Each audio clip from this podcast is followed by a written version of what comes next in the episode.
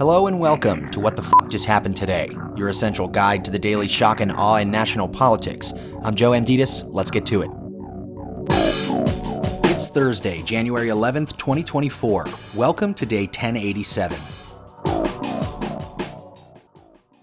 Donald Trump defied the judge presiding over his $370 million civil fraud trial and delivered a brief courtroom speech claiming that he's an innocent man and that the lawsuit brought by the New York Attorney General's office is a fraud on me. Judge Arthur Engoron had previously denied Trump's request to give his own closing statement because Trump would not agree to refrain from personal attacks. Still, Trump's attorney asked the judge to allow Trump to speak for two to three minutes during closing arguments. The judge then asked Trump if he would agree to stick to case related subjects, which prompted Trump to begin his diatribe. For roughly five minutes, Trump claimed that New York Attorney General Letitia James hates Trump and uses Trump to get elected, and that the case was a political witch hunt. He also demanded that prosecutors pay me for what I've gone through, and then he went after the judge, saying, You have your own agenda. You can't listen for more than one minute. The judge then told Trump's attorney, Control your client but the attorney did not appear to make any effort to do so. The trial has now concluded, and the judge says he plans to issue his ruling later this month. Letitia James has asked the judge to impose $370 million in penalties and to permanently bar Trump from running a business in New York. Hours before the trial's final day began, police responded to a swatting incident at the judge's home. And the bomb squad was called to investigate, but nothing was found. Moving on, South Africa formally accused Israel of committing genocide in Gaza. South Africa called on the International Court of Justice to order Israel to immediately suspend its continuous bombing of the Gaza Strip, where more than 23,400 people have now been killed since the war began. More than 59,600 have been injured, and thousands more are missing and presumed dead. South Africa condemned Hamas's attacks, but said nothing could justify Israel's response.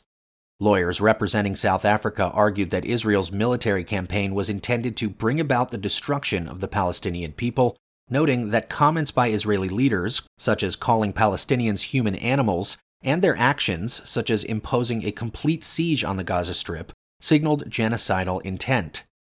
Israel dismissed the accusation as absurd blood libel, atrocious and preposterous, and called the case one of the greatest shows of hypocrisy in history. The court is expected to rule on South Africa's request to stop the bombing in Gaza within weeks, but a verdict on the question of genocide could take years. While the court's rulings are legally binding, enforcement can be difficult. Back in the United States, the House Freedom Caucus continued to hold the chamber hostage while pressuring Speaker Mike Johnson to renege on a bipartisan spending deal meant to avoid a government shutdown. Yesterday, members of the far right group and their allies revolted against the deal, openly criticized Johnson, and blocked a procedural vote on an unrelated bill in protest over the $1.6 trillion bipartisan spending deal. The group is demanding that the top line budget number be at least $70 billion less and include new border security funding.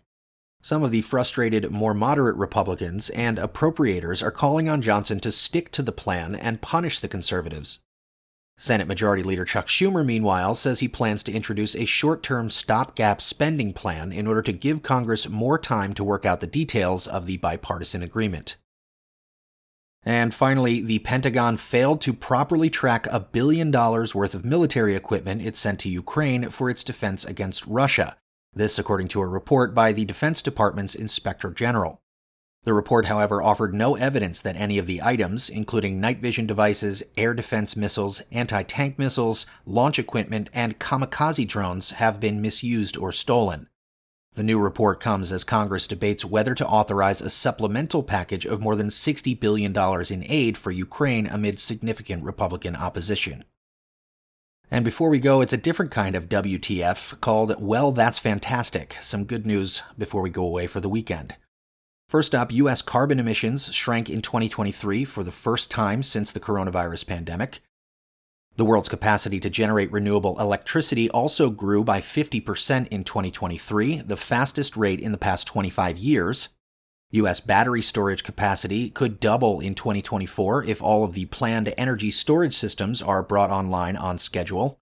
And the Biden administration announced $623 million in grants to support electric vehicle charging infrastructure across the country. That's all for now. You can find the links and sources for all of these stories on the main website. And as always, visit whatthefuckjusthappenedtoday.com for the latest news and headlines. Until next time, I'm Joe Amditis.